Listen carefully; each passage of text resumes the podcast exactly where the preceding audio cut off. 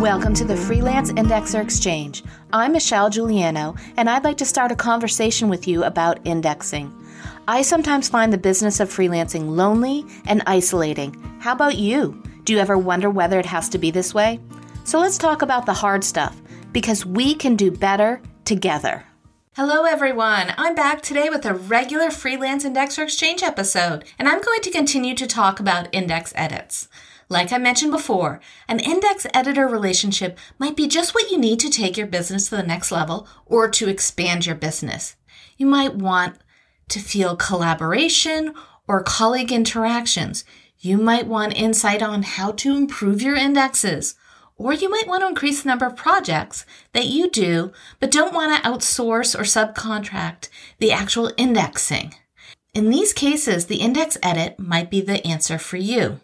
In episode 19, I introduced the concept of index edits, and I shared my experience doing index edits with my mentor, with a science editor who did not have an indexing background, and with my current index editor, Lori Lavati.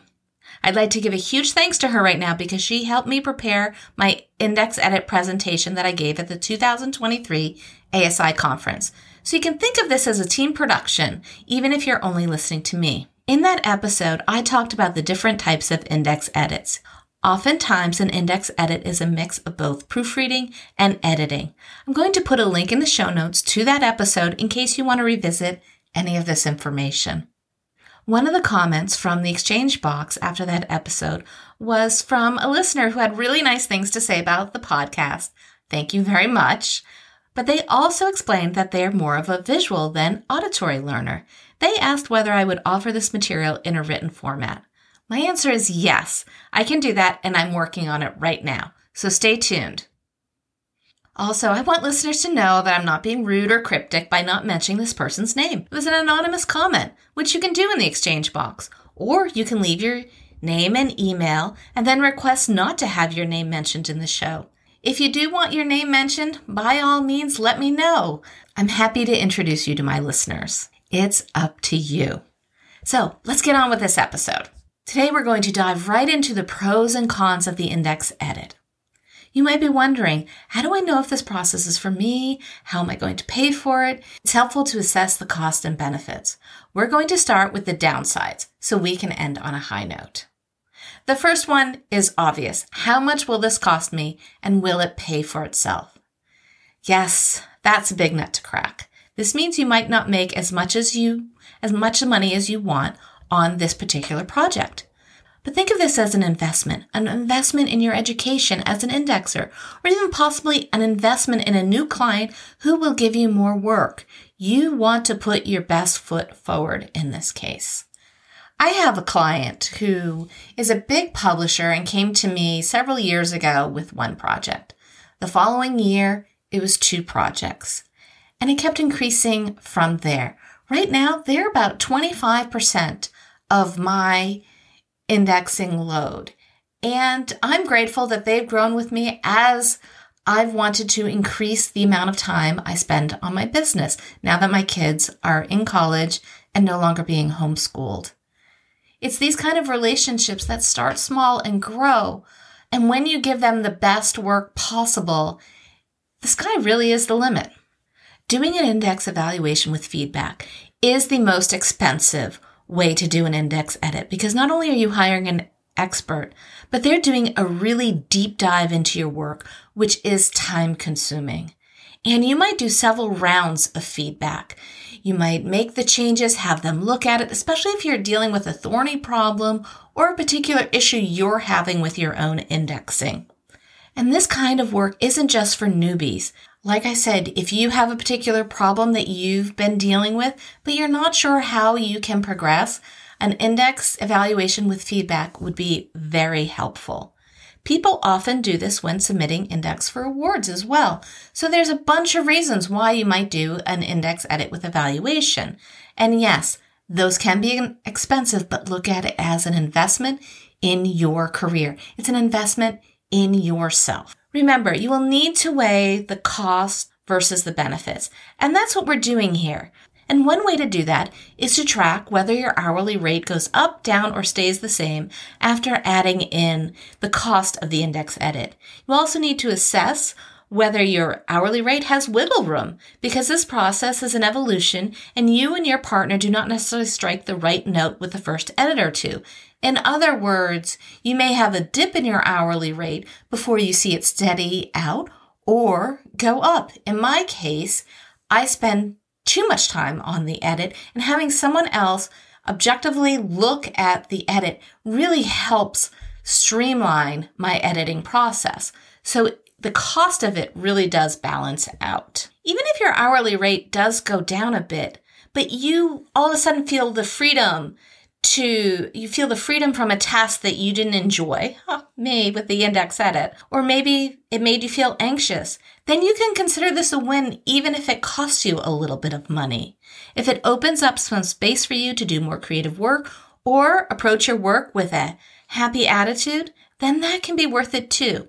So remember, this isn't just about the bottom line and the num, it's not just a numbers game. Evaluate how this changes your outlook. Another downside is time. Time is a factor. You need to create time.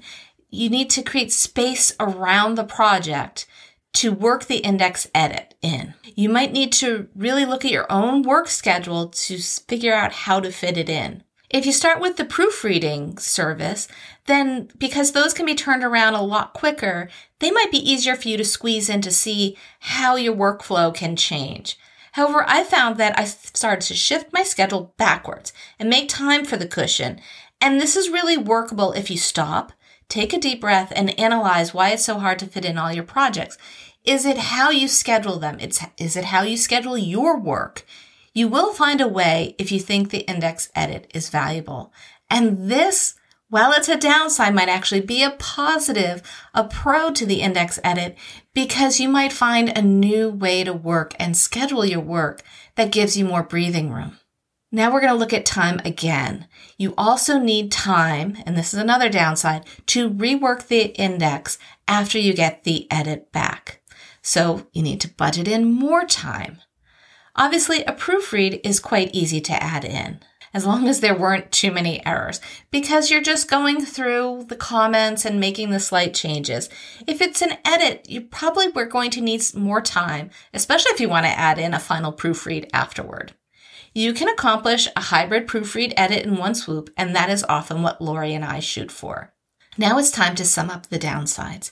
An index edit requires an upfront investment. And that upfront investment is both time and money.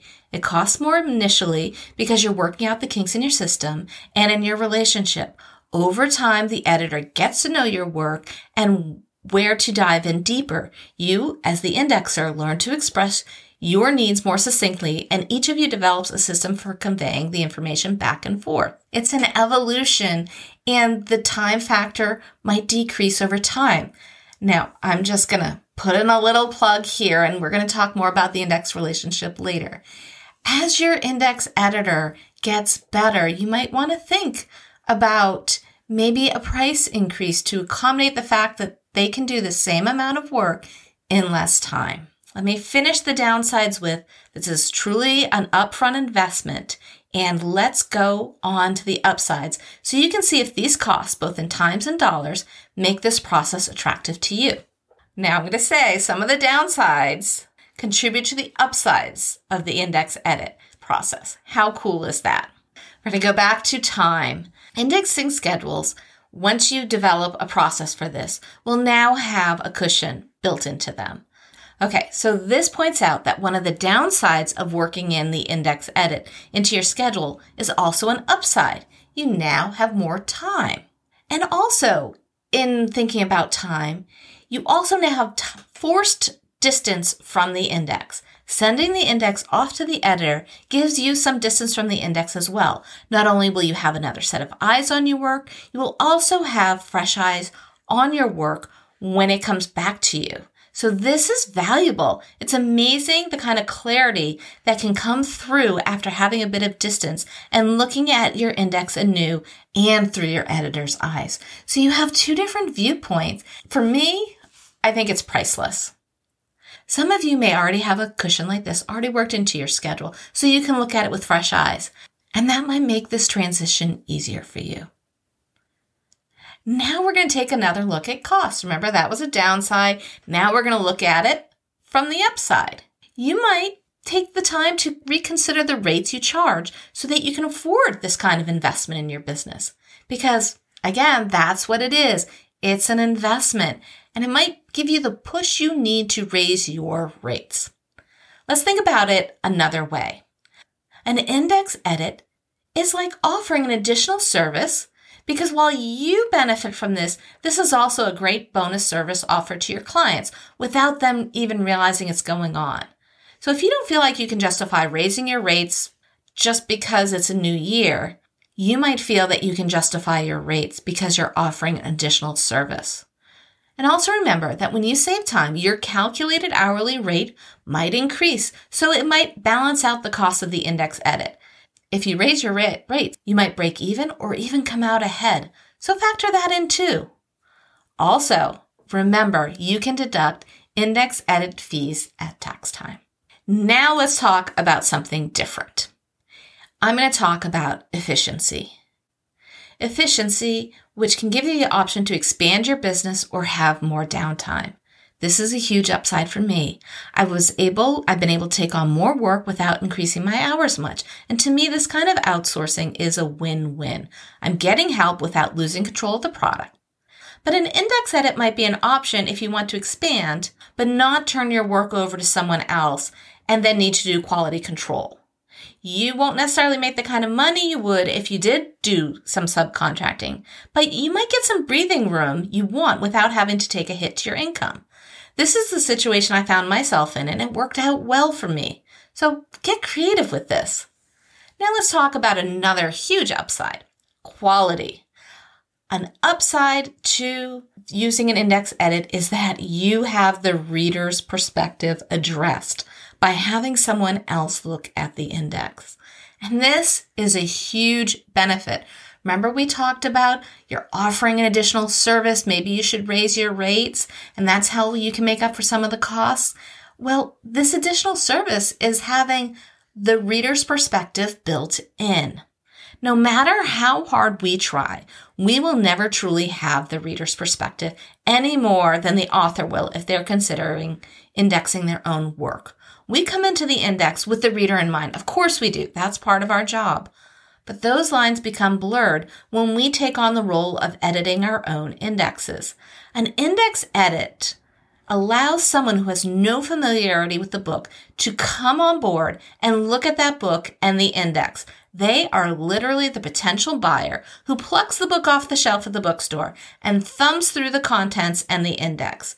If the index editor is doing a substantive edit of the index, they will view the index in this manner and see if you provided the book with a helpful and comprehensive index. An additional facet of quality is that you're going to have another set of eyes on your index that will find the mistakes you might have overlooked. Those are those mistakes that jump out at you when you look at this index weeks or months later.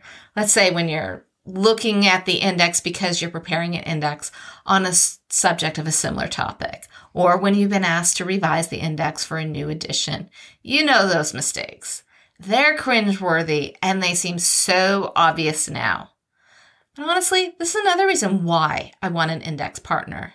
If you've never had one of those mistakes and you've looked at every index you've ever created, then you really don't need to do an index edit on your own work but you have a tremendous talent that you should offer as a service for the rest of us. Okay, now let's take a step back to efficiency and merge it with quality. Quality and efficiency can be merged together because with the index edit relationship, you have the opportunity to ask questions with your colleague, with your partner. And this is the one I absolutely love. I can send Lori an email when I'm indexing asking a question about a specific thorny problem while I'm still indexing. These questions are also asked when I send the index in for an edit. I don't have all the answers. I don't always have the right perspective. Two heads are always better than one in my book and in my indexes. And are you ready for the next benefit that trumps all of these? The one that sums up why I searched for the right partner for the index edit in the first place? Peace of mind. Do I need to say more? Okay, I will. Peace of mind is huge for me. No index is perfect. If you've taken the time to read some articles or books about editing indexes, you're going to often hear the refrain, you won't find every mistake. Sometimes you need just to stop reworking the index. Hit that submit button. This is where my editing time gets tangled up and I'd work until it was time to submit the index. Not a very efficient way to work. Didn't work well with my schedule and lowered my hourly rate. And this is what I sought when I contacted Lori.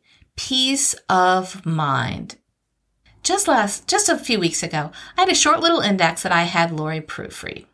I was tired and I had turned in three indexes the week before, and this was a straggler and it needed to be ready to send in on Monday. I just wanted to hit the submit button with the delayed send feature so that it would arrive in my editor's inbox first thing in the morning.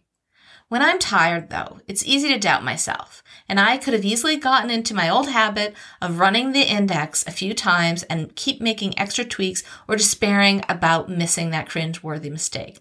But together, Lori and I completed the index edit. I felt confident in her review, and everything she had checked off was complete. I had fresh eyes when I reviewed the index as I made the changes. So this index was sufficiently edited. I scheduled the email to send out for Monday morning, for a Monday morning arrival in my project manager's inbox. And I can say I felt totally comfortable turning that index in, even though I was tired. And that is what I was searching for peace of mind. Priceless. Okay, that's enough information to absorb in this episode. The pros and cons of the index edit. Do you want to hear how Lori and I do an index edit and how we developed our relationship? Or how to develop an index edit relationship with another indexer? That's coming up on a future episode. Also, if you have any specific questions about the information that I covered in this episode or previous episodes, I'm happy to answer them. Just drop your comment or question in the exchange box. The link is in the show notes. Okay, now it's time for the See Also segment. This is where I point you to information related to the episode. Today I'm going to talk to you about something that's on my desk that makes my work life easier and keeps me on schedule. It's an old school desktop calendar that stands on its own, like it has an easel. It's not very big, just seven by five and a half inches, or for those of you who are outside the US, that's 17 and a half centimeters by 14 centimeters. Obviously, you can't fit much on it since it is small, but an abbreviated index project name will definitely work in one of the little squares. It's printed in Japan on lovely cream colored paper and it costs under $20. Midori is the brand that makes it, but there are other ones like this. This just happens to be the one that I use. I like it because there are yearly pages for 2024 and 2025 that have the whole year out on one page, and it just makes it so easy to look at that to plan ahead. The monthly pages start in October of 2023, so it's fantastic if you're getting it for the first time. You can start using it right away before the new year. I like this particular one, and this is why I'm actually giving you the name of it, because it has faint lines on each day, so it's really easy to write neatly. And did I mention that the paper is absolutely lovely? Now, remember, it's not big, so I don't advise writing your whole life schedule on it. I use it just for due dates and vacation days. That's it, nothing else. But I love that I can see the entire month at a glance. And every time I get a new index schedule, I put it on there, even if it's for future months. I do have an Excel calendar that has all my important dates and appointments, arrival days for index projects, due dates, appointments, my interview schedule. All of these things are delightfully cover coded on that Excel sheet. And there's even more information that I keep track of on that. But my desk calendar is small and sparse. And if there's something written on a day, I know it's either a vacation day or a due date, so a simple glance tells me all I need to know. There's even space below the actual monthly part of the calendar for a checklist of important things that's due during that month, but I've been leaving those spaces blank because I like the clean, crisp, clear, sparse look of the calendar. But you can choose to put your monthly projected income from the projects on those things, and on the back page, you also have a monthly view, but it's set up differently. There are seven horizontal spaces that run the width of the calendar, and it has the days of the month 1 through 30 or 31, depending on, depending on the month, and of course, February is different, across the top. So you can write the name of your index projects in the line space and then put an X on the date that it's due. Or you can just ignore that, the top 1 through 31, and just use the lines to write extra information about the project, such as who it's for, their email address. Sometimes spouses like this kind of information, and I'm going to raise my hand and say my spouse does. So if anything happens to me, he knows what projects I have and who to contact. And it's so easy. He doesn't have to get on the on on the computer. He could send someone else to the house to do this. And I'd like to say that, oh my goodness, this would never happen. Well, I've been to the hospital once for an emergency appendectomy and I didn't come home for four days. This was before I started my indexing career, but that would make a huge dent in my, that would, that would make a huge shift in my schedule. Um, so things like that, it's very useful for. Or you can use that back sheet for something else, like names or travel plans or anything like that. And okay, so now I just spoke to you about how much I like this calendar because it's sparse, neat, and clean. And I know what you're thinking. What about when schedules slip? When things change, your schedule changes. The index that you thought was going to be due at the end of October is now going to be due next year. That's going to make your schedule look really messy. Ah, but Midori makes this whiteout tape that actually matches their cream paper and you can write over it really nicely. So I use that. I cover up the schedule change and you can't, you can't even see it. There are no crossouts on my calendar and I love that. At the back, it has 104 pages of grid paper. I don't know how they came up with that number, but there's 104 pages of grid paper. Again, beautiful Japanese paper. And there's four to-do lists. So I use the graph grid paper to make notes of travel plans or some ideas that come up for my business, and it's all kept in one place. This little item is so non technical and old school, but an incredibly valuable addition to my desk. I no longer have to open an app to see my schedule. I can see everything by just glancing over. I know the date and my due dates. I can see everything by just glancing over. And now I only have to open my Excel calendar when I need to add a project or an appointment to my master calendar or to plan for my next day's workload or that week's workload. It's kind of strange that such a little thing can be such an oasis of peace in, this, in my sometimes chaotic life as a freelancer. But I'll take it. It's under $20 and it lasts me the entire year. So I think it's worth it. I'm going to put a link in the show notes in case you're curious about what it looks like. And as always, these are unaffiliated links. I'm just passing information on on something that I feel is useful. Do you have a non tech item like this that makes your life easier or better? Would you mind sharing it with me? I'd love to hear about it. Let me know in the exchange box. The link is in the show notes. Thanks for listening to this episode of the Freelance Indexer Exchange. Until next Monday, be well and do well, and happy indexing.